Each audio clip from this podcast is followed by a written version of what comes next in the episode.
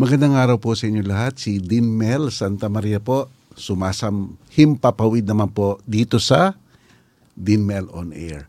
At kagaya po ng dati, tayo po ay magtatalakay ng ilang mga importanteng uh, nangyayari sa ating bansa, pati na rin po sa ibang mga bansa para po maintindihan natin at uh, magkaroon tayo ng opinion.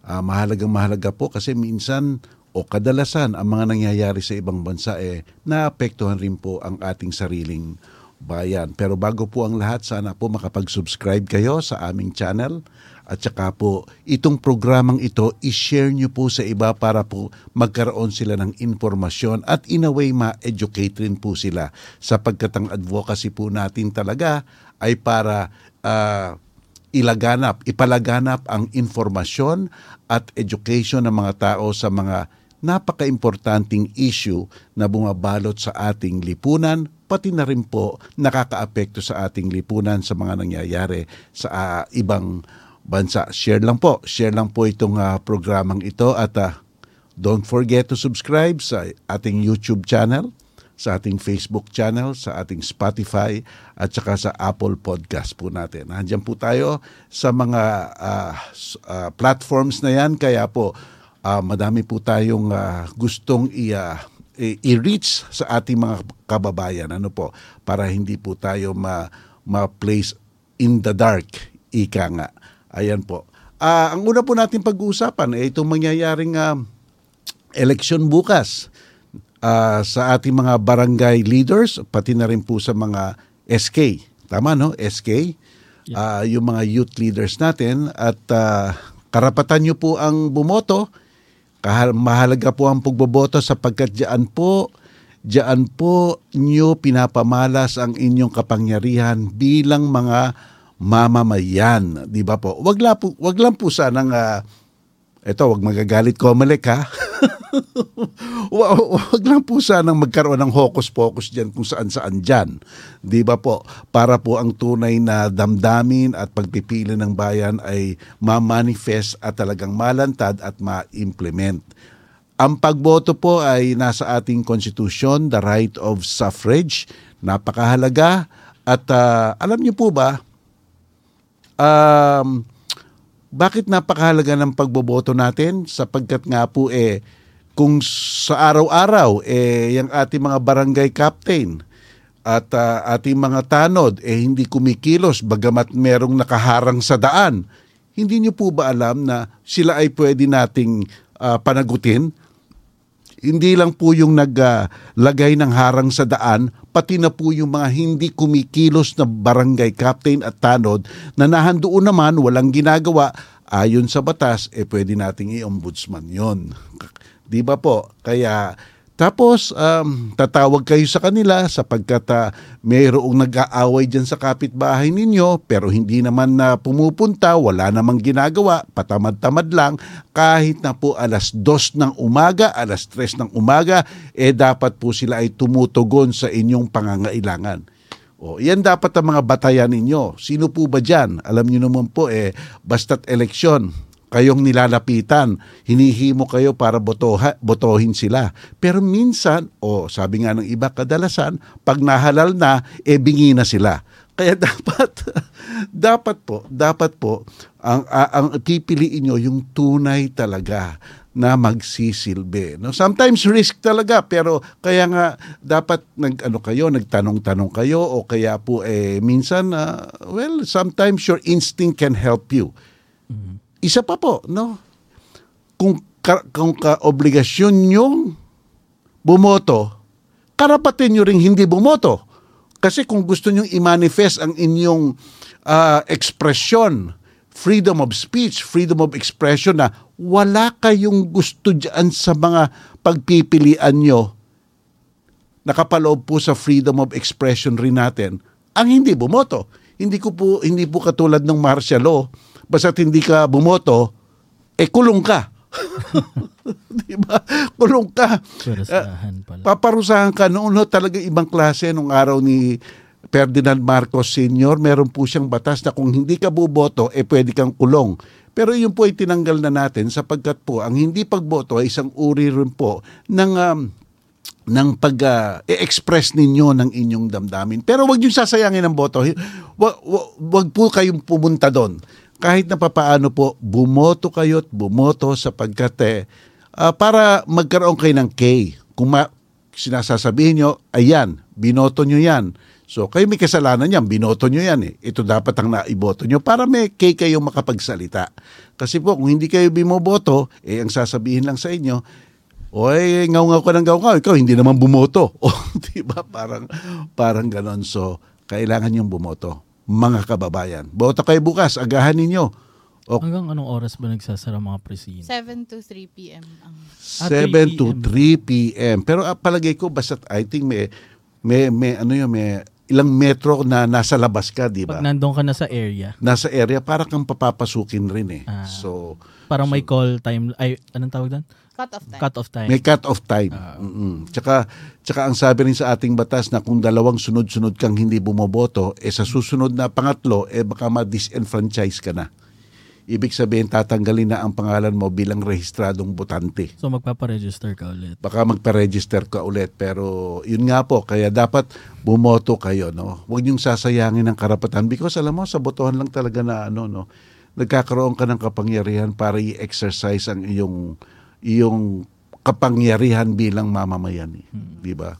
Huwag lang dadayain. Tama. Yes. Di ba? Huwag lang dadayain kasi po, basta't dinaya, eh, hindi talaga nare-reflect ang mga gusto ng bayan. At dapat yata maging mas mapagmatsyag yung mga ano natin ngayon kasi hindi tayo automated ngayon. Yes. Mm, mm Balot, balik tayo sa balota lang ulit, di ba? Oo nga. eh. Handwritten. Ay, wow. O- Wow, talaga? Opo. Handwritten lang yata ulit tayo ngayon. Naku, di, medyo matagal-tagal rin yan, ano? Medyo po. Ang ano lang po kasi, ah, at saka yung isa pa po na parang naging problema din po dati, yung mga, di ba po, boboto po kayo ng pitong kagawad, tapos Oo. isang kapitan, tapos Yes. may SK pa. Pag yung iba po kasi na nag-leave ng blank, kunyari tatlo lang iboboto. Mm-mm. Tapos I think pwede ka naman po kasi maglagay ng line para Ayun, parang Yung iba po kasi sinusulatan eh. Ayun, naku. Di ibig sabihin ng mga nagmo-monitor ngayon, dapat ano, masigasig sila. Opo. Yung mga watcher. Watchers, Mga yes. poll watchers. Yung mga poll watchers, no? Na iniisip ko lang talaga kung kakandidato ka, dahil mong gastos, no? Opo. Gastos mo sa mga advertisement mo, gastos mo sa mga poll watcher mo, sobra-sobrang gastos. Eh, sa bagay, alam mo kung bakit? Uh, Lai tsaka Andrew, ang laki na kasi ng sweldo ng mga barangay captain at mga kagawad sapagkat nga doon sa desisyon ng Korte Suprema na na dapat yung mga taxes rin sa customs Mhm. at saka sa pier natin sa tariff taxes dapat rin inili- inililigay yun sa pool na para ipangswel para ibigay sa mga LGU. Eh di lumaki, eh di mas malaki ang ano ang mga sweldo ng ah, ng mga barangay captain. Kaya minsan diyan sa mga probinsya nagpapatayan Opo. siguro diyan, di ba? Grabe ang patay. Oo. Ah, talagang basta't politika, politika, wala talagang may gulo, may ing- inggitan, may initan. Pero ta- kayo dapat kulang kayo cool. Cool sa inyong pagboboto. Simple lang. Ah, kahit na mainit ang ah, ano ba ang best time na bumoto? Morning. Morning siguro. po. Morning unahan nyo na, no? Mm-mm. Depende po kasi kasi proven naman na po talaga na kapag national election sobrang dami talaga. So iba po yung Sobra. experience natin last time. Oo. Siguro ngayon, expected naman po siguro na ma- malaki ang fallout ng mga hindi boboto. Yung pa, no? barangay. Tingnan nga natin, tingnan nga natin, no? Subaybayan natin kung ilan ang boboto at ikumpara natin kasi doon rin natin makikita kung gaano ka interesado ang mga tao sa botohan. Mhm. Mm-mm. No, sa boto. Ito lalo na ito grassroots to eh. Yes. Ito grassroots to, barangay ano nito, barangay leaders nyo to, no? Tsaka yung mga kabataan, no? Dito sa amin, dito sa amin sa medyo scout area, okay naman yung ano, mga mga tanod, mga barangay, no? So, tsaka alam mo yung mga barangay ngayon, talaga may mga motor na yan. Apo, patrol. Patrol, may mga helmet, may mga kung ano kasi ma- ma- madami ng perang pumupunta sa kanila eh, from the national government. Opo. Pero ako din, parang na- napansin ko lang at saka gusto ko lang i-share kasi ako ngayon, marami akong napapansin katulad sa mga tumatakbo na SK, yun sa mga SK chairman, mga SK kagawad. Ang nakakatuwa lang kasi marami sa kanila, ay mara- may mga kilala ko na from yung sa school government, yung lumipat talaga sila sa sa local governments nila para alam mo yung magsilbi. At doon mo malalaman na yung mga tao na to meron ng experience Aha. pagdating sa leadership and Yes. yung experience nila with their school, 'di ba? Alam naman natin na sobrang ah, sobrang masisipag talaga yung mga nasa school government na. Oo so nga. sana madala nila yun doon sa LGUs nila. Tama, dapat madala no. Kasi minsan yung iba hindi rin natin maalis na ano no. Gusto lang yung prestige, Mm. gusto lang yung karangalan Yung position lang. o gusto lang yung sweldo. Mm. Pero pagdating sa trabaho, patulog-tulog na lang. Tama. Tapos pagdating na a 15 at a 30 na sweldo, nandun siya una, na, na, na- nangunguna siya sa pagtanggap ng envelope ng sweldo. Ah. 'Di ba? Ay nako. Oo, tama. Pero, pero alam mo, sana ma- malaki ang turnout no. Tama ka rin dahil Tama po. dito rin mo makikita kung gaano ka interested ang mga kabataan. Mm.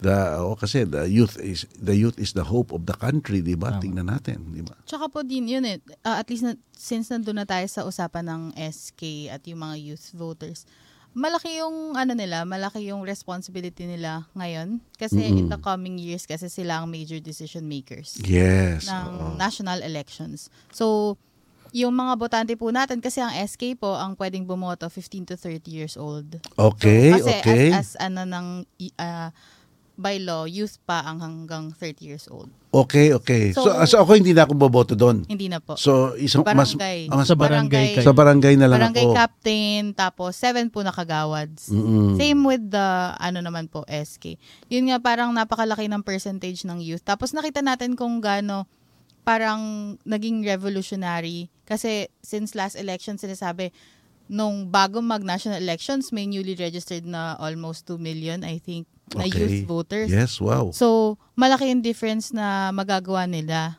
Mm-mm. on a barangay level. Hopefully, they get to exercise. And hopefully naman, syempre, it all boils down sa, compe- sa competitiveness ng mga aspiring leaders natin. Correct. syempre. Yes, totoo yan. At alam mo, kung saan sila may inspire yung... Ako na-inspire ako kung makikita ko madaming kabataan eh. Kasi alam mo, yung SK niyan, training ground rin yan eh. Huwag lang silang magiging tuta, no? Dapat maging critical rin sila. Huwag silang magpapadala sa mga traditional politician. Dapat ibang klase rin ang utak ng ating mga kabataan. Mag, mag- magsuri kayo kung anong tama at ang mali. O kaya, ka- uh, otherwise, baka malamon kayo ng ano eh, ng political Traditional. traditional culture ng Pilipinas. Alam niyo naman, uh, yung traditional culture na yan, yan na yung mga patronage politics, no? Kung saan ka malakas, doon ka nakakapunta at kung saan ka malakas, doon lang may nagagawa. Pero kung hindi malakas sa iyo, wala kang gagawin. O tsaka may mga slide-sliding pa dyan ng mga pera. Wag na po kayong gagawa noon. Ano? Tsaka isa pa, para ma-inspire kayo. Kasi training ground to eh ah, SK tsaka, tsaka youth, no, ma-inspire kayo. Tignan yung ating senador. Tignan yung ating senado at kongre, mga congressman. Gusto niyo bang palitan sila pagdating ng panahon na kayo na ang mga ngasiwa ng ating bayan? Ako para sa akin gusto ko silang madami doon, gusto kong palitan eh. 'Di ba? Kaya kaya tignan niyo sila. Yung iba doon talagang sa tingin ko lang mahina mahina talaga. Kaya kayo mga kabataan, umpisahan nyo na. Umpisahan nyo na itong ah, magiging bihasa sa issue ng gobyerno. Di ba? Tsaka tanggalin na po na sana yung dun sa mga aspiring na barangay at SK Ah, ah. na councils, no? Tanggalin natin yung negative connotation na walang nagagawa na kunyari sa SK puro liga Mm-mm. kita. Sana malaki yung difference. Yes. Since nakita natin na itong mga youth na to, iba na ang gusto. Iba Yes. na ang gusto. Oo. Iba na kaya nang mag-isip critically. National elections, they were the movers and shakers, ika nga, Oo. na talagang nag-exercise ng right to vote nila. Correct. Sana correct. ngayon. Oo, yung diba? nakita natin last elections, no? Nung last presidential election, sana makita din natin ngayong ah, local or barangay and SK election. Yes. Oo. But then again, sabi nga po ni Dean, sabi niyo nga po din, no, meron ka ding right kasi na hindi bumoto kung Mhm. sa tingin Oo. mo walang-wala na talaga. Mm-mm. At, Mm-mm. 'di ba? Totoo yun. ano. Totoo yun. Pero ma- might as well vote, no? Mm. Take your chances.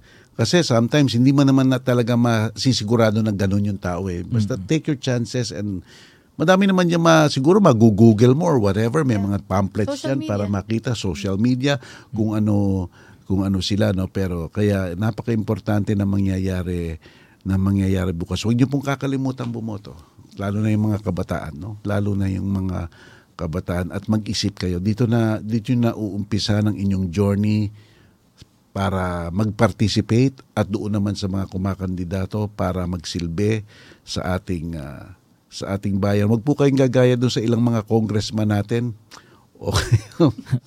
Simulan na mga natin, ilang no? senador natin. Nagpapatay ng mic. Ah. Oh, Simula, Huwag huwag niyong papatayan ang ang mic. Simulan na natin ang pagbabago habang bata. pa. Oo, simulan na natin po ang pagbabago habang habang bata pa. Huwag kayong magpapauto. Tama. Kaya kasi sometimes mas matalino pa kayo kaysa dun sa mga nakakatanda. Baka sabihin sa inyo eh, "Oh, oh, iyo, kunin mo na 'yan, oh, may binibigay sa iyo, kunin mo na 'yan." Hindi po ayoko. Ay, magito ka pa. Alam mo, kalakalan yan dito, yung, yung tinatanggap yung binibigay. Palpak si Nicanor po yun. At saka, yan yung, mga- Mali yung, yun. yung may mga ganyang traditional na ugali sa mga sa mga matatanda ng mga politicians. Yan yung mga, kapag hindi ka sumunod, yan yung pagtitripan ka eh. Oo nga eh. So, dapat malakas talaga yung loob mo kung tatakbo kang ano. Oh, malakas ang loob. Tsaka may, may idealism ka. Tama. Yes. Ah. Di ba? May idealism ka. Wag wag ang, wag ang punto diyan para kumita ka. Kasi yan talagang ano eh, lingkod bayan nga ang tawag diyan eh. Naglilingkod ka dapat sa bayan. Hindi ka naghahari-harian diyan, no? So, okay. So, alam mo, nung nag-pandemic, madami tayong nakita na napaka-effective naman pala. Mm. Yung Nitong mga, ano, nitong mga, mga LGU na. mga LGU natin kung bibigyan lang ng pagkakataon. At saka kung bibigyan lang ng pondo. Mhm. 'di ba? Napaka-effective naman. Biro mo nagdi-distribute sila ng mga kahit na papaano ng mga pagkain noon nung ah, mga ba- ayuda. mga ayuda tapos mabalitaan lang may COVID ka, pupunta na sa bahay mo, bibigyan ka ng isang basket ng mga Kit. COVID kit. COVID kit. Yan tawag. Oo, kaya alam mo, Tsaka yung mga grocery na dinistribute ng mga LGUs. oo nga eh. Oo. Oo, baka oo, tama. Kaya dapat dapat ano, dapat ah, dapat seryosohin tong eleksyon na to bukas. Ser- Doon natin nakita kasi na kahit pa paano may ginagawa talaga pala, may kayang gawin yung mga LGU natin. Yes, So, oo. wag na nating hintayin na magkaroon pa ng isa pang pandemya para bumoto tayo ng tama. Tama, tama 'yun. At least, yun nga po, at the end of the day, kaya mo silang singilin. Oo. Yes. Di ba? Na binota namin kayo. Pero, Oo nga. ah, Totoo no, yun pala yun no, yung nung during ng pandemic, doon talaga sila, doon mo sila naramdaman eh. Kasi mas Oo nga. mas kaila mas kailangan natin yung mas mabilis na action nung time na yun. mas malapit. Oo. Di ka maghihintay sa national Tama. national na government. Alam mo, tuturuan ko itong mga nakikinig at nanonood sa atin. Basta't po kayo may kinakailangan sa inyong mga leader, mga political leaders, kay mayor, kay vice mayor, kay barangay captain, doon sa mga tanod, doon sa mga SK, yung mga kabataan. May, alam nyo po, lingkod bayan na sila. Sila po ay mga public official na. Ayon sa ating batas po, kung kayo'y may kinakailangan sa kanila, dapat po isulat nyo. Isulat nyo, sulatan nyo, i-memorialize ninyo po ang inyong kahilingan o inyong hinaing at ah, humiling kayo kung papaanong tutugunin iyong mga problema ninyo. So, halimbawa, problema ng mga kapitbahay, nag-aaway-away, ang ingay-ingay dyan. Problema yung aso ng isa, patahol-tahol dyan, hindi na tumigil. O kaya ah, yung usok, yung usok ng kapitbahay, parating barbecue ng barbecue, eh pumupunta sa kwarto ninyo. O kaya yung amoy, yung amoy ng kanal na dapat eh hindi naman dapat umalingaw-ngaw eh parating ah, ah, naaamoy ninyo. Ang dami pong problema ng isang barangay. Yung imbornal, di ba po? Alam mo yung imbornal? pa, pa, pa, pa, pasintabi na po ha. Alam mo sa ibang mga barangay, merong ano yan ha? Free. Free. Tawagin niyo po, papadala namin yung ano dyan. Naguhugot nun. Ganun po, dapat talagang pakinabangan niyo sila kahit na po anong oras ng araw, alas dos, alas tres, at tignan po natin kung talaga silang nagsisilbi. Di ba po? I- i- iyan dyan natin na mame-measure ang kanilang ah, ano yung commitment ika nga. Eh, ang lalaki na po ng sweldo niyan. At tandaan nyo kayong nagsesweldo niyan, binibigyan nyo yan ng perks, kayo nagpapakain sa pamilya niyan. At baka mamaya may mga allowance-allowance pa yan. At saka halimbawa ay yung mga motor-motor nila, di ba, pagpupunta sa iba't ibang mga lugar para mag-check up, eh, eh sinusuplayan ng gobyerno. Madami po talagang uh, biyaya yung mga matatamasan yung mga uh, anong yan, mga public official na yan. Pero dapat hindi nila makalimutan ang kanilang pananagutan. Sapagkat nga po, minsan, o kadalasan, nakakalimutan ng pananagutan eh. Mm-hmm. Ang accountability eh. Para bang nagpapahinga na lang. Di ba po, kung may nagbabasketball dyan sa katabi nyo at gumawa ng isang improvised basketball court sa puno, yung puno, niligyan ng basketball court. Mm. Eh, patanggal po yun, bawal po yun. Di ba po, pumapangit ang street ninyo. So, Hindi ko alam din na pwede pala yung mga ganun na. Mm-mm. Yung mga, kunwari may mga maliliit tayong mga request na Oo. pang-government dapat. Oo, isulat mo, isulat mo. Kasi alam mo nakalagay sa batas natin. Kung hindi sila sumagot within 15 days, kung hindi ka tinugunan within 15 days, hindi ko ito tinugunan. Kaya po nakareceive dapat yung sulat ninyo. Pwede na po kayo magreklamo sa ombudsman. At ang ombudsman po, papatawag iyan. Bakit hindi mo tinugunan yan? Kaya para po magising sila. Bigyan nyo ng leksyon. Kaya dapat po lahat ng hinaing ilalagay sa kasulatan, susulatan nyo at papareceive nyo para po kung, nag, kung hindi sumagot ng within 15 days, i-report nyo sa ombudsman, sasabihin nyo, eto po, nag-report ako itong date na to. Lumipas na po ang 15 dias. Wala pa po akong uh, nakukuhang uh, kahit man lamang eh, tawag sa akin. Pinabayaan ko po. Pina- naglimang araw pa, pinabayaan ko, wala pa rin po. Eh mag-iisang buwan na, wala pa. Eh sana po may gawin na kayo, ombudsman. Patatawag po yan. Yan po ang nakalagay sa ating batas. Kaya wag niyo pong kakalimutan yan.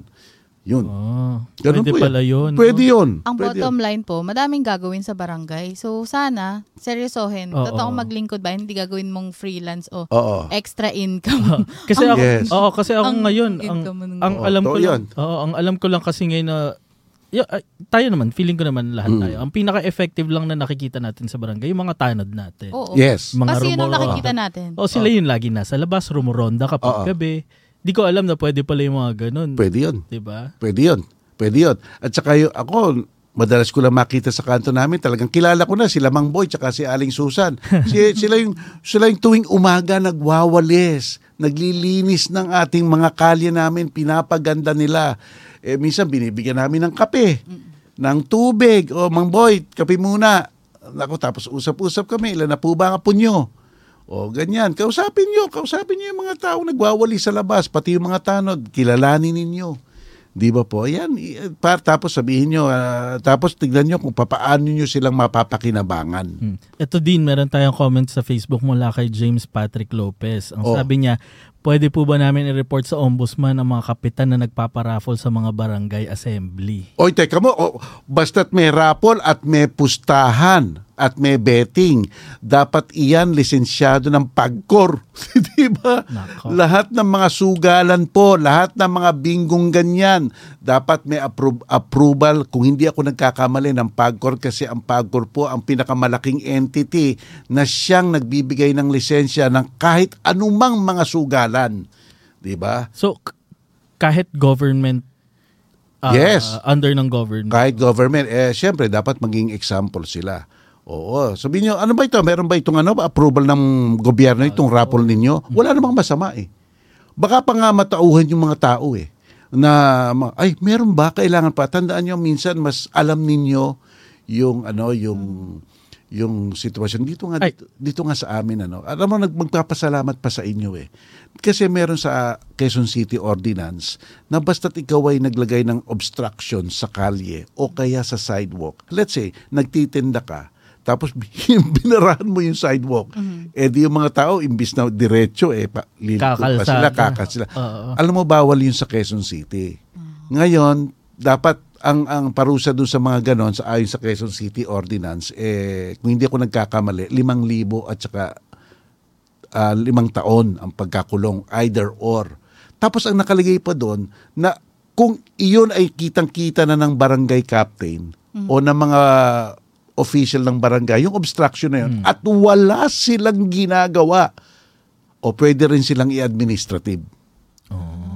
Pwede silang si administrative dito sa Quezon City. Nakalim meron yun eh kasi nga may, dito sa amin may naggagano. May mga ganun pala, no? Pwede, pwede pala natin silang i-call out at ireklamo din. Mm-mm. Pwede nating i-call out itong mga taong ito. Mm-mm. Kasi usually, sana hindi, ay, eto, feeling ko lang naman, ito Oh. yung idea kasi, kasi kayo yung magkakasama sa, ano eh, sa area nyo eh. Oo, Kaya totoo parang yun. hindi nyo na lang pinapansin. Yes. Kahit sobrang napeperwisyon na kayo. Oo. Sana tanggalin natin yung ganong mindset. Oo, oo. Oo. Alam mo, minsan may mindset pang ganito kasi magkakapit bahay kayo, kayo lalong-lalo na yung mga nakatira sa apartment. Ah. No, yung mga nakatira sa apartment, may nagkikwento sa akin ito. May nakatira sa apartment, napakaingay nung kapitbahay nilang apartment. Sila naman magkaka-apartment. Kaya Isang nai- pader lang ang pagitan nun din. eh. hindi lang isang pader, kundi magkakatabi sila. 'Di ba? Let's say apartment 1, apartment 2, apartment 3. Nahihiya tuloy sila na call attention yung kanilang ka- ka-apartment kasi alam mo, I mean, Magkatabi kayo ng magkatabi, bahay. magkatabi, nakakahiya. Pero ito namang isa, walang konsyensya. Kanta ng kanta ng You Will Survive doon sa karaoke niya. Walang konsyensya, parang kanya. So ito namang kabila, nahihiyang pigilin siya kasi kapitbahay, masyadong mabait. Ano mo minsan ang ginagawa nila? To, kung, maka- kung kakilala nila yung kapitbahay sa, sa susunod na bahay, tumatawag. Pwede ba ireklamo mo itong ano ko ka, yung apartment nasa apartment 1? Ganun sila. Tapos, yun naman, eh rin na, na, na ano, na, na, kaya nagtutulungan. So, tatawagin ang ano, ang, ang tanod. Kaya, alam mo kasi nahalata ko rin sa mga magkakapit bahay ngayon. Lalo na doon, sigu- siguro doon sa mga uh, gated subdivision. Minsan di sila magkakakilala eh Mm. Hindi mo alam kung sino nakatira doon. sa kabila ay dito sa amin kilala ko yung nasa kanan sa kaliwa sa ka, ano ko eh sa harapan dito ka pati yung maglawawalis inaabangan pati yung magbubuko Mm. si Mang Joseph Mang Joseph kamusta ka ba oh yun. so pati yung mga basare, basurero bibigyan mo ng kape bibigyan mo ng tubig minsan so Mga maliliit na bagay para ma-appreciate lang yung ginagawa. Oo, totoo yun. I-appreciate nyo naman, i-appreciate nyo naman. Pero yan sila barrio captain, kung hindi yan gumalaw, eh sumbong nyo. Ah, tama. Ito, may comment nga isa si Nestor Lim naman sa YouTube. No? Sabi niya, kailangang alalahanin natin kung sino yung tunay na tumulong sa atin nung panahon ng COVID at kung sino yung mga namimili lang ng kapanalig nila na bibigyan ng ayuda ngayong barangay election. Approve, approve, approve. Dapat gawin yun. Ako, yan yung tinatawag kong patronage politics. Kung sino lang ang malakas, kung sino lang ang kaibigan, siya lang ang tinutulungan. Di ba? Y- yung, tanggalin na natin yung patronage politics. Ano? From the top yan. From the top to the bottom. Nandiyan pa rin yung ano? culture ng palakasan. Palakasan. palakasan talagang ah, ah, pe- kaya alam mo minsan basta yung mga barangay tanod kasi minsan kilala rin nila yung yung ano yung mga kapitbahay minsan nahihiya sila alam mo ginagawa ko tumatawag na lang ko ng pulis kasi yung pulis ano wala wala silang ano eh o eh, tigil mo yung kakakanta mo diyan lakas-lakas na alas 10 na ng gabi o di ba Grabe talaga. Meron pa sa aming kapitbahay. Sabi mo, alas 6.30, alas 6.30, wala na, ah, alas 6.30, yung radyo, ang lakas. Ang lakas talaga. Pupunta ka sa kabila, pwede bang pakahinaan mo? Minsan ayaw. O tatawagin nyo na si Tanod. Di ba? Ganun yan, yung mga ganyan. So, tingnan natin. Kaya dapat mamili ko po kayo ng talagang magsisilbi. Magsisilbi sa inyong ah, barangay. Malaking bagay ang magagawa nila. Sa tingin ko lang. Malaking bagay ang magagawa nila. Basta't, ah, basta't, ah, at saka po ano, yung, ano, yung, um, ah, ah, alam nyo dapat ang kanilang hotline. Hotline, yung, kung sinong tatawagan nyo doon. Yon. Yan. Ito po, last na. Sabi, sabi ni Gio ang Angustia, kailangan pong taasan ng qualifications and standards ng mga tumatakbong barangay officials at SK. Kasi kahit po, totoo naman po eh, parang meron dati yung yung mga dating sinasabi nila, mga nakatambay, tumatakbo. Mm, mm. Tapos yun, yung ma- may dami po ako nakikita sa Facebook ngayon na parang, hindi mo nga kayang tumulong sa bahay nyo, gusto mo pa tumakbo. Oo nga, oo nga. Ito pa, yung naka, isa merong one time, meron tayong pinuntahan, di ba? Hindi ko na lang sasabihin kung saang area at kung sino man siya. Pero nakita ko dun sa tarpaulin niya, ang qualification niya, apo siya nung dating, apo siya nung dating kagawad. Kaya tumatakbo Kaya siya tumatakbo kagawad. ngayon. Tapos Oh dun sa God. tarpaulin niya, maliban sa picture niya, yung tarpaulin nung, Lol- nung lolo lol. niya. Parang ano, parang meron silang preserve dun sa position. ano? Oo. Ay, pinapamana lang yung position kahit wala ka naman talagang Kaya planong nga eh, gawin or nga nagagawa. eh. Pero alam mo, minsan may naiinganyo doon. Ay, ikaw nga ba talagang anak? Opo. Ay, oh, sige. Wala nang isip-isip. Oo. Ganun ang mga Ay, Pilipino. kilala ko yan. Ano, sige, boboto kita. Parang Oo, yung kapalad. utang na loob Ah, dun oo. sa lolo m- lolo mo Oo, hanggang sa'yo. oo. Tsaka doon nag ano yung totoo po yun yung mga nag nagpaprotekta ng upuan ng pamilya nila. Oo nga. Ay, dyan nag-uumpisa yung mga dynasty na ganyan. Totoo, dyan nag-uumpisa. Dyan, dyan kayo natutunan ng political dynasty. Naku, yung political dynasty na yan, hindi ma pa-take effect, take effect yan. Na, nasa constitution na. Alam mo anong, kung anong dahilan ng mga ating congressman kas, at senador at saka yung mga politiko natin. Kasi ang nakalagay sa ating constitution, political dynasty shall be prohibited uh, shall be prohibited um, uh, in accordance with uh, law. So yung in accordance with law, sabi nila, wala pang law. Kaya hindi pa mapatupad-tupad. Wala pa kasing law. So ang, ang punto ko naman, eh bakit hindi nyo gawin? Eh hindi na tayo makakaasang gawin nila sapagkat sila nakikinabang. At saka yung mga gumagawa ng batas, sila na yung dinastiya. Sila yung dynasty, puro dynasty Sila na nga. eh. mismo. Sila Totoo mismo, yan so eh. hindi yan gagawa. Baka Ka- yung iba pa, ay sorry po. Sige, sige. Baka po yung iba doon galing pa doon sa ano, Kaya barangay, nga eh. mula barangay level hanggang nag-LGU, tapos ngayon national. Alam mo, para sa akin, self-executing yung anong yun eh, yung constitutional prohibition na yun eh. Mga ano na lang yun dahil-dahilan eh. Para bang dapat ganito ang interpretasyon. Political dynasty is prohibited, period. Mm-mm. The- as may be provided by law. Yung as may be provided by law, eh, yun ang mga limitasyon o mga alituntunin o parameters, di ba? Hanggat wala iyon, prohibition. Ah. 'di ba? Prohibit. Hangga't wala yung provided by law na yun, prohibi- prohibited. Tapos yung law, mag-aano na lang, magliligay ng mga exceptions, qualification. Pero sa sinabi ng Constitution is prohibited as may be provided by law. Yung as may be provided by law, eh dapat interpret natin na na those are the exceptions but nevertheless yung prohibition already exists. Pero hindi, iba-iba yung interpretation nasa- talaga. natin. Well, anyway. Yes. Kaya, Ano pa? Meron pa vote dyan? wisely. Ah, vote wisely. Vote wisely, lalo na yung mga estudyante kong nanonood ngayon. Ay, eto nakakatuwa din. Alam mo, Feeling ko estudyante mo to din. Ito mga estudyante ko eh, mga tiga Ateneo, Batiin niyo po FEU. muna. Binabati ko ang aking mga estudyante. Share nyo nga ito para matutunan, makapagpalaganap tayo ng edukasyon at informasyon sa ilang mga ating mga kababayan. Mga estudyante ko, Ateneo, UMAC, University of Makati, FEU, USTE, at saka PLM. Yan. Ito din, feeling ko estudyante mo to, hindi ko lang alam kung saan siya galing. Pero si Patricia Ann Legaspi, ang sabi niya, This is truly an eye-opener din, Mel. To be honest, hindi po sana ako boboto tomorrow, but this changed my mind and now uh, I and I'm now eager to exercise my right to vote. Boto- Thank you so Sino Patricia? Patricia Ann O, Legaspi. bu- bu- bumoto ka, Patricia, bumoto Last, ka. I last mean, one. Ay, from UST 2B siya. Oh, to, ah, property. Property ko yan. Tinuturo ko property and land registration ko. Oy, magre-report na sila. Pagalingan ninyo, ha? Kasi itong mga UST ko, magagaling to. Magagaling to. Siyempre kapag galing kay Dean Mel, magaling. Na, na, na, na, na ano ako, nasabi ko sa klase ko, sasabi ko sa klase ko, okay, dalawang, dalawang parte eh. Isang property tsaka isang land registration. Sabi ko, okay, I think I will uh, lecture all the rules on property. Tapos, after that, kayo magre-report sa uh, land registration. So, minsan nakakalimutan ko yon.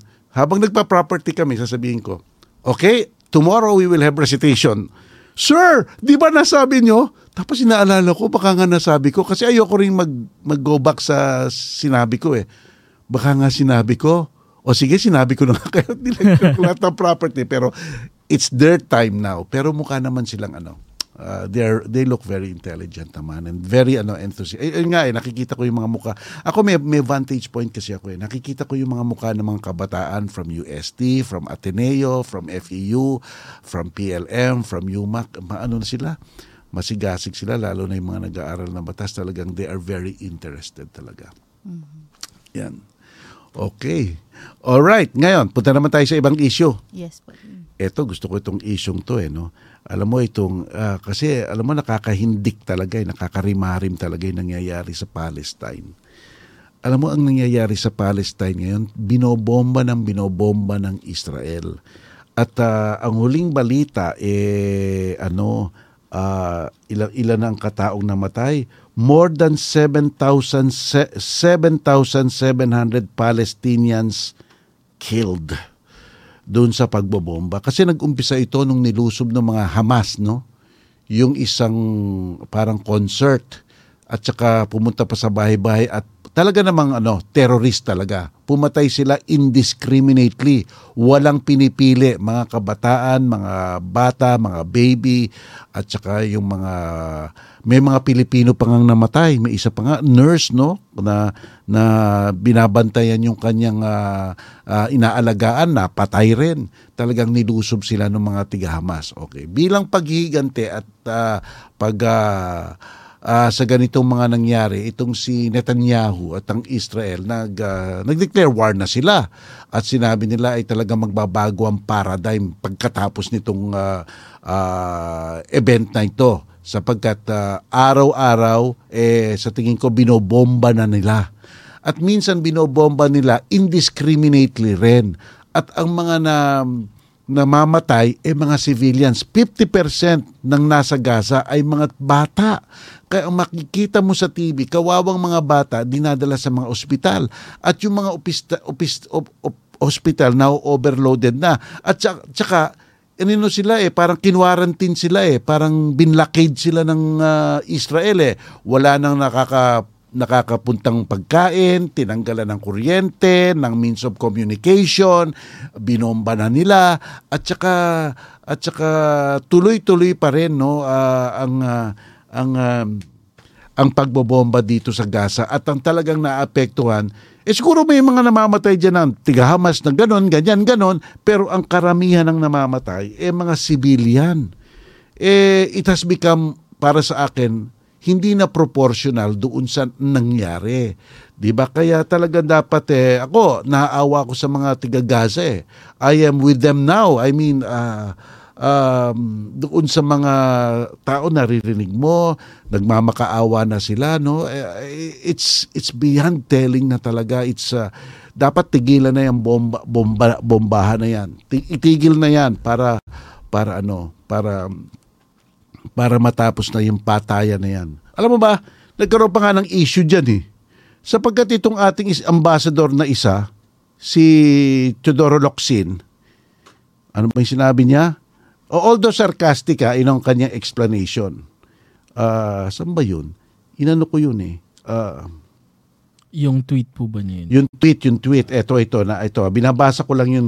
Ang tweet niya, binabasa ko po ito sa ano ha, para eksakto tayo. Binabasa ko ito sa CNN Philippine noong October 22, 2023, itong report ng CNN Philippines. Nag-apologize daw si Locsin. Sabi niya, my apologies to those who did misconstrue my sentiments and did in fact trigger and did in fact get triggered, Locsin said in a more recent tweet.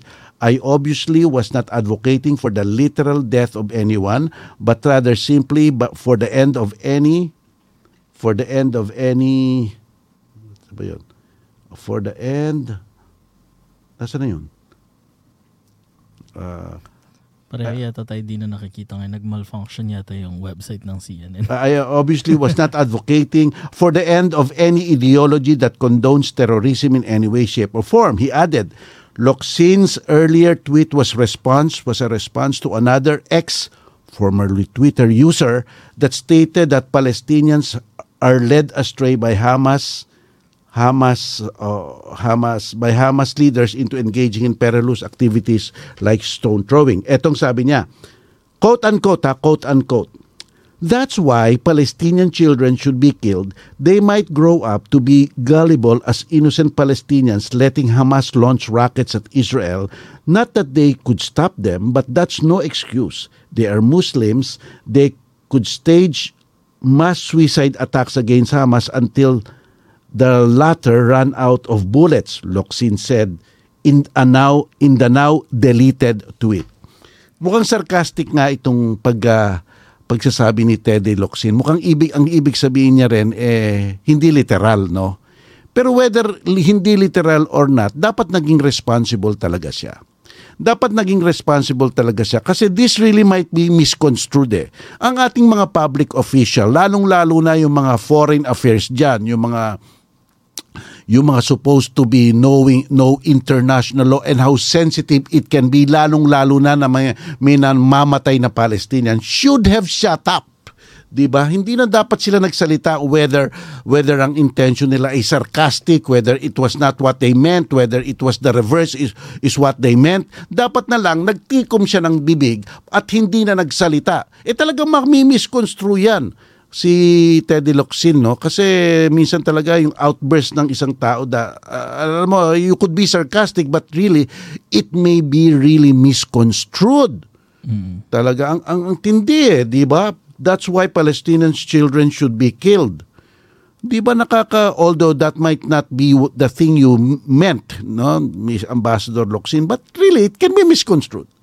Di ba you should be more responsible as a diplomat alam mo kaya ang hinahangaan ko sa ating mga DFA, talagang hinahangaan ko ang mga career diplomats eh. Hinahangaan ko talaga yung mga career diplomats na nanggaling from the top na naging ambassador because they know how to manage crisis, they know what things to say, they know when to talk, and they know when to defend. Hindi sila yung yung ano eh, yung daldal lang ng daldal diyan na hindi nila alam na ang their mere position can spell the difference eh, between, you know, uh, ay, iyan bang paniniwala? Teka muna, ambassador yan ng Pilipinas ah. O, palpak si Nicanor, kaya next time, okay, lesson learned, Mr. Um, uh, uh, Ambassador Esc- uh, Ambassador uh, Locsin, dapat uh, hinay-hinay tayo sa. It might not really be what you meant, but uh, uh, but hinay-hinay tayo sa salita. Tama ka rin, it might have been misconstrued. Tama ka, dinalit mo na. Pero kaya ako, ang, ang advice ko kay Mr. President, Mr. Locsin is a good diplomat. No? Kaya walang problema yan. Kaya lang minsan siguro bugso ng dandami na ayaw niya mga terorista, something like that, nasabi niya yan. Pero ito nga ang gusto kong sabihin. Mr. President, Mr. President Da Junior, dapat matuto ka. Matuto ka rin, Mr. Da Junior. Sapagkat ang a-appoint mong ambassador, hindi dapat yung mga political appointee. Dapat mas madami o 99% ng ating ambassador dapat career ambassador from the ranks sa DFA. Alam mo, alam mo, one of the most expert in international law sa atin ay yung mga career diplomats na yan. Minsan may a-appointing kang ambassador sa isang lugar na political appointee. Any ni capital ng country siguro hindi alam eh. 'Di ba? In- Yung culture ng country hindi alam. Alam mo ba diyan sa DFA?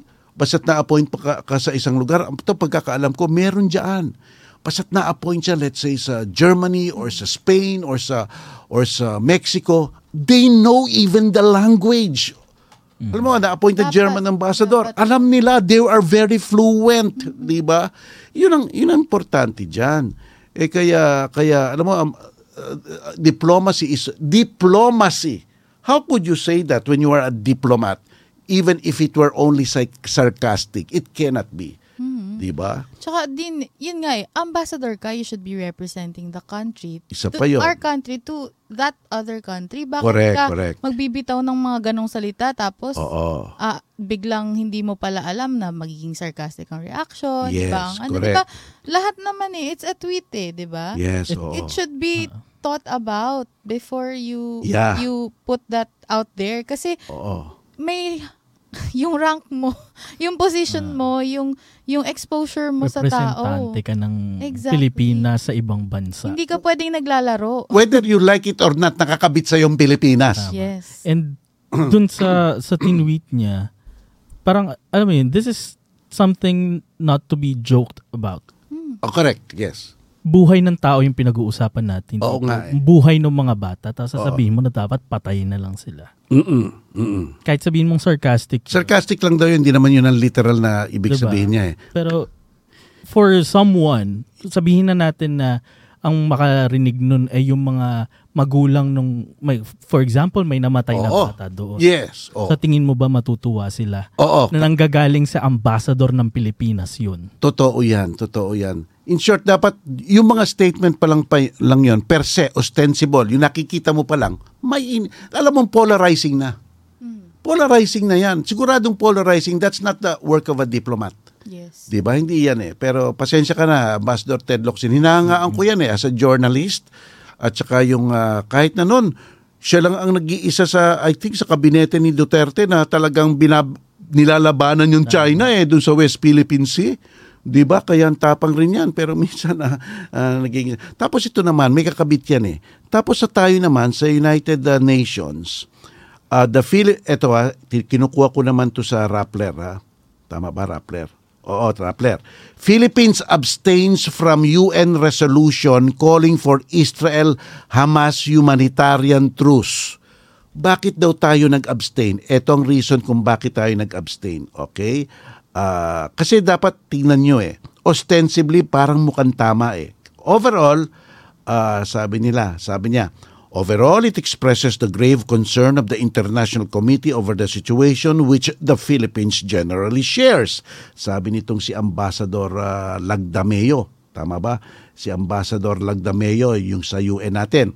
Tapos, go, continuing, of, uh, continuing, sabi daw, as we would condemn all terrorist attacks, the resolution does not mention nor condemn the terrorist attack of October 7 by Hamas, leading to the deaths of innocent civilians, including women and children, as well as Filipinos. Hmm, mukhang okay rin yan, di ba? Mukhang hindi naman daw kasi ni-refer yung nangyari noong October 7. Okay rin, okay rin. Tapos, eh, yon. Uh, the Philippines also expressed support for two resolution, a safe and independent Palestine and a secure Israel living in space. Okay, yan ang reason nila. Okay, okay. Parang, parang maganda eh, di ba? Pero sa akin, alam mo, isila, isila, yung resolution na yon, although it is soft law, hindi pa binding, pero it, it could be a, a very, very strong international statement against the bombings in Gaza. Alam mo, para sa akin, ang Pilipinas, ito po, Ambassador uh, Lagdameo ha, kung saan man kayo nang galing. Ambassador Lagdameo, ito lang iniisip ko. Look at the bottom line. Ang bottom line is that resolution is to stop the killing. Di ba? To stop the killing of thousands of people, including babies and children. Yung po ang bottom line. Pupunta ba tayo sa technical na hindi nyo kasi ni-refer yung, yung October uh, 7 attack sa Israel. Eh. Alam na po ng ano yan, ng buong mundo.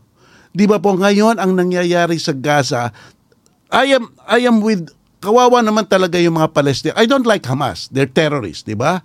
Pero those people, those people na naapektuhan, na namamatay, eh dapat sina...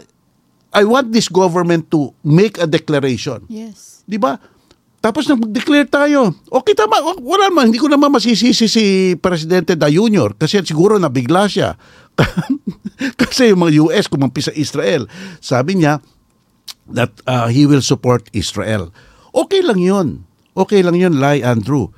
Pero hindi naman kailangan maging permanente yung vision worldview na yan kung nakikita mo na na binobomba na ang Gaza na napakaliit na strip lang yan. Mas malaki pa ata ang Metro Manila dyan.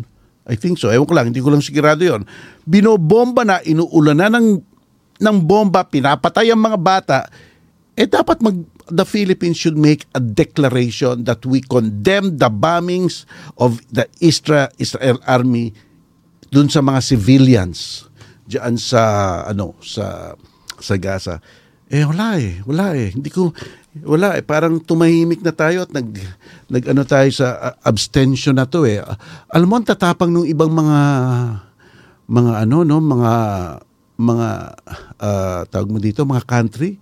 Umuo sila sa dun sa kasi ang punto lang kasi ng resolution para itigil ang Yes. patayan. Yes. Dapat nakikita nyo po ang bottom line. You don't deal, have to deal with technicalities. Tsaka na po yung resolution na yon. O kayo maghain ng, ng second resolution, di ba? Pero para tigi, magka-truce para matigil ang patayan. At kasi nagiging one-way track na lang ngayon eh. Mm. Talagang parang sinasalo na lang ng mga Palestinians yung mga pagbobomba dyan sa kawawa naman yung mga taong yan. Naku. Kasi, pero din, yun lang opinion ko lang, no. I, if that's the way he reacts, 'di ba it it re- ano represents his morals. Oo. Parang yun nga eh, laging sinasabi. Or not react. Uh, yun nga po, parang neutrality or abstinence kasi is all parang it's almost as if you're saying na you're on the side of the ano eh, oppressor. Oo nga eh, totoo yan. Eksakto. This time, this time, I think the Philippine government should make an unequivocal, unmistakable condemnation of the bombings in Gaza. Tama. Makisama na tayo. I mean, ang pumapatay, mali. Ang namamatay, silang biktima, di ba? Di ba? I mean, everything must be proportional Yes. It is already it is already ano sa tingin ko it's already getting into the to uh, to the point of genocide eh. Tama. Talagang systematic eh. Systematic, uh, organized, uh, planned, premeditated bombing eh. 'Di ba? Sobra naman 'yan. 7,700 sa bang report na 'yon namamatay. Totoo ba 'yon? Pero I'm sure madami na. Tsaka hospital binobomba pa. I mean, din ako, hindi ko, hindi ko kasi alam kung ano yung reasons ng government natin kung bakit tayo pumanig sa Israel. Oo. Pero kung ganun man, pwede naman siguro, hindi naman, wala naman kasing monopoly na parang kapag sumide ka sa kanila, lahat ng gagawin nila, doon ka na nakapanig. Correct ka dyan. Pwede correct ka kang dyan. sumide sa kanila, pero kung may masama silang ginagawa, pwede din nating i-call out yun. Yun, yun ang punto doon. Di ba? Yun ang punto doon. Ang tindi ng ginawa sa Israel. Over 1,000 doon sa concert at iba pang karating lugar na pinatay indiscriminately. That we must condemn. Okay? Pero ito ring nangyayari ngayon sa, Palest- Palesti- sa Palestine, this is talagang condemnable to. Hindi na talaga dapat pa paligta, palagta, palag, palagpasin to tapos pa-abstain abstain pa tayo. Ano ba tayo? 'Di ba? Parang wala naman tayong ano, wala naman uh, tayong kaya, 'di ba? Parang Tsaka din may casualty na Pilipino.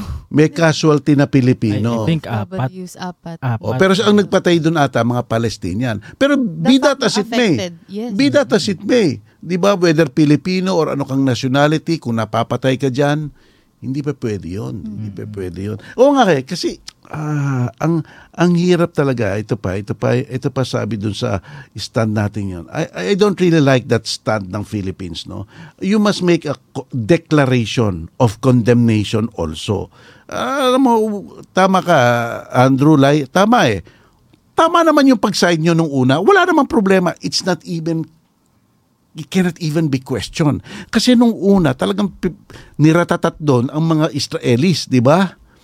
Pero ngayon, you cannot be double standard. Ang, bina, ang ini-indiscriminate na binobomba naman ang mga Palestinians. Di ba? You cannot be double standard. You could change your worldview because things have changed. Things have changed. Ito pa. Um, uh, DFA also said, uh, okay, ayan, yan ang sinabi, eh, uh, the resolution, sino ba itong lagdame? A- Ano ba? Ay, siguro, siyempre, bago to gawin ng ambassador ng Pilipinas, eh, inano siya, siguro, siguro inutos na sa kanyang gawin ito. Pero now this involves the whole DFA. I really object. I really object I am not one with that resolution. I am not one uh, with abstaining in that resolution. Para sa akin, hindi. Mali, mali talaga, mali. Mali. Na-carry naman kaya lang ang tawag dito kasi since on, it's only a general. Sa ano po, sa international law, you have hard law and you have soft law. But soft law can make also uh, some gravitas because it creates a statement which will be internationally heard. Hindi to ang soft law po ito kamukha ng mga General Assembly resolution. Wala pa pong bite ito pero it makes a unequivocal statement of things that are getting bad. Iba po yung hard law sa international law. Ah, yun po yung mga treaty, convention, agreement, executive agreement. Ito po yung mga na, na ano, pero ito, soft law pa lang ito. Pero be that as it may, we should have we should have we should have ano signed that soft law na yon. We we should have signed that soft law. Eh, kita mo to as we condemned all terrorist attacks the resolution does not mention or nor condemn the terrorist attack of October 7 by Hamas leading to the deaths of innocent civilians including women and children as well as Filipinos.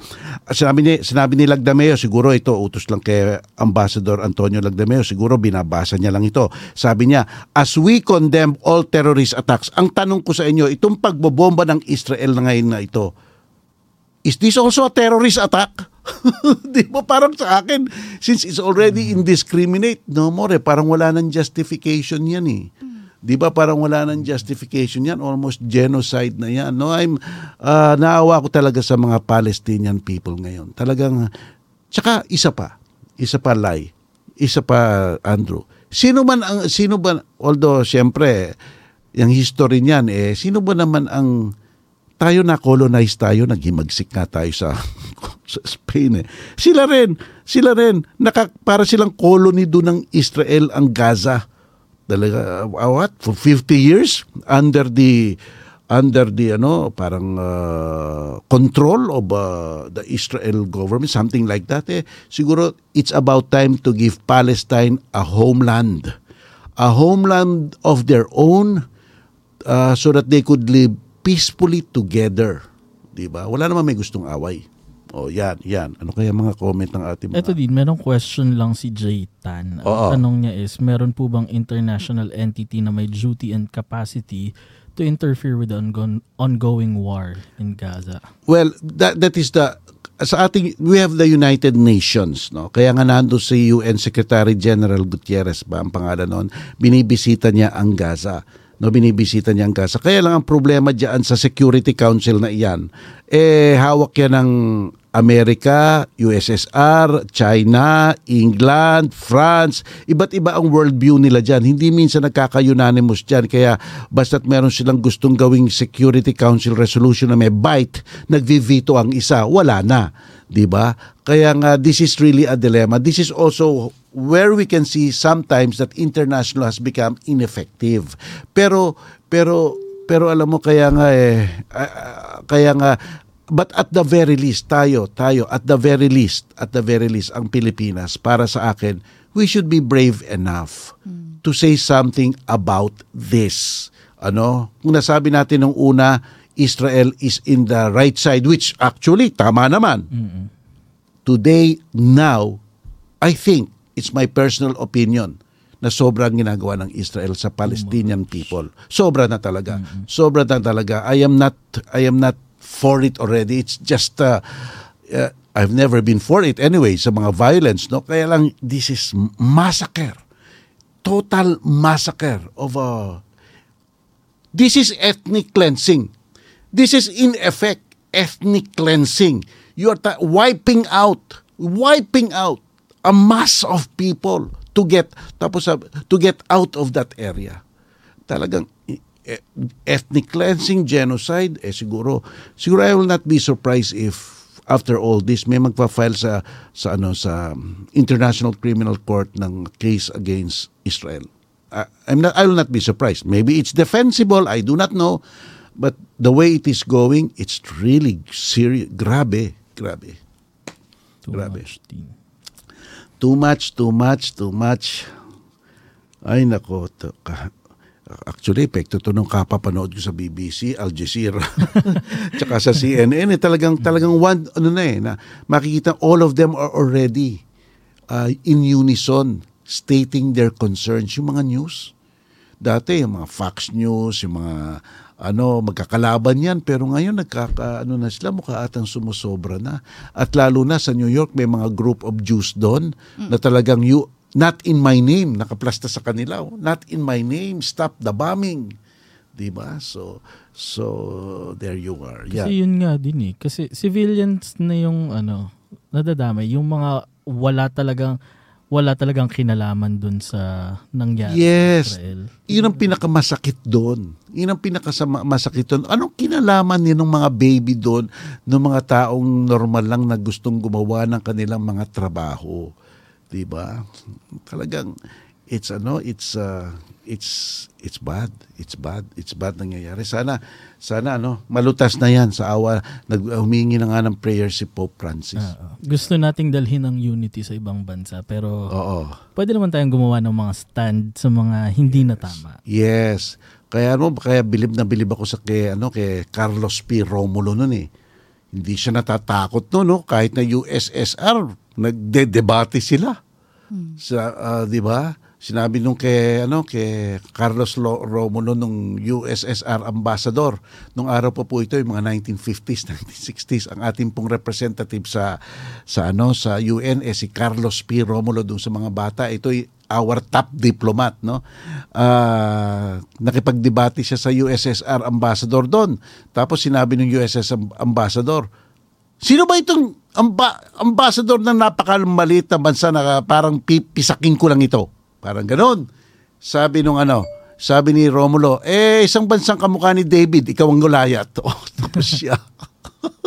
Magaling sa magsalita eh. Oh, so so ganun 'yun eh. Ngayon tayo wala pa pa, pa abstain abstain pa tayo. Nako, Laging playing safe. Prime, we, we, we, we, ca- we cannot at this point in time play safe. No? Play, play safe or mag-fence, ano, fence sitting tayo, fence, fence hit tayo, yung nandoon, yung, ah, Sitting in a fence. Yeah. Oo, yung para nasa fence ka, hindi mo, ah, basta nasa gitna ka lang, ayaw mong pumunta sa kanan at sa kaliwa, nandun ka lang sa gitna. Ay, nako. Di ba? Kahit na sinabi na, di ba, uh, walk the talk. Sana, sana, sana, sana lakasan pa ng loob ng ano, ng ah, Philippine, ano, ah, Philippine, ano, ah, representatives ang ating stand, no? Stand. Alam mo, DFA talaga hinahangaan ko yan eh. Because madami akong madami akong estudyante diyan, naging consul, naging ambassador and they are really experts in international law, no? Kaya well, si Mr. President uh, the Junior dapat matuto ka dito, dapat hindi ka mag-a-appoint ng mga taong ano ma- mas madaming political appointee dapat hindi ka. Yeah. Okay. Siguro din i-end na lang natin tong podcast natin dun sa comment ulit ni Jaytan na Ano? no one escapes war, not even the survivors. Very good, Jay. Si Jay Tan, teka muna. Iniisip ko kung saan siya. Jay, ah, PLM yan. Estudyante, tama ba, Jay? Ah, hindi natin sure din kasi watcher natin siya sa Facebook. Pero Ah, okay, sana, okay. ah. Well, ri- right. Uh, we agree with you, Jay. We agree with you, Jay. At uh, okay, dyan na po nagtatapos muna ang aming palatuntunan ngayon. At uh, sana po sa susunod na na linggo ay makikisama ulit kayo sa atin sa at mag-share po kayo at uh, sabihin niyo sa mga kaibigan niyo na may, ang programa ni Dean Mel ay bumalik na sa hindi po sana sa TV5 sa YouTube, sa Facebook at saka sa sa ano sa um, Spotify. Spotify at saka po sa Apple Podcast. Kaya ulit-ulitin niyo po itong uh, aming pinalabas ngayon para po ah, makita niyo ang, ah, ang mga opinion niyo at ah, ma- mala- ma- masariwaan niyo ulit ang mga pangyayari na ating ah, binibigyan ng komento. Okay po. Maraming maraming salamat po sa inyong lahat. Huwag niyo pong kakalimutan mag-subscribe po kayo sa ating channel at ah, sana po maging maganda ang inyong mahabang mahabang bakasyon. Baka po sumingit kami sa bakasyon niyo basta't may time kami. At ah, magpalabas kami. Ano po ha? At ah, tatandaan niyo, kagaya po ng da- dati naming sinasabi, ang kritiko ay nagmamahal rin sa ating inang bayang Pilipinas. Mabuhay po kayong lahat. Bye-bye.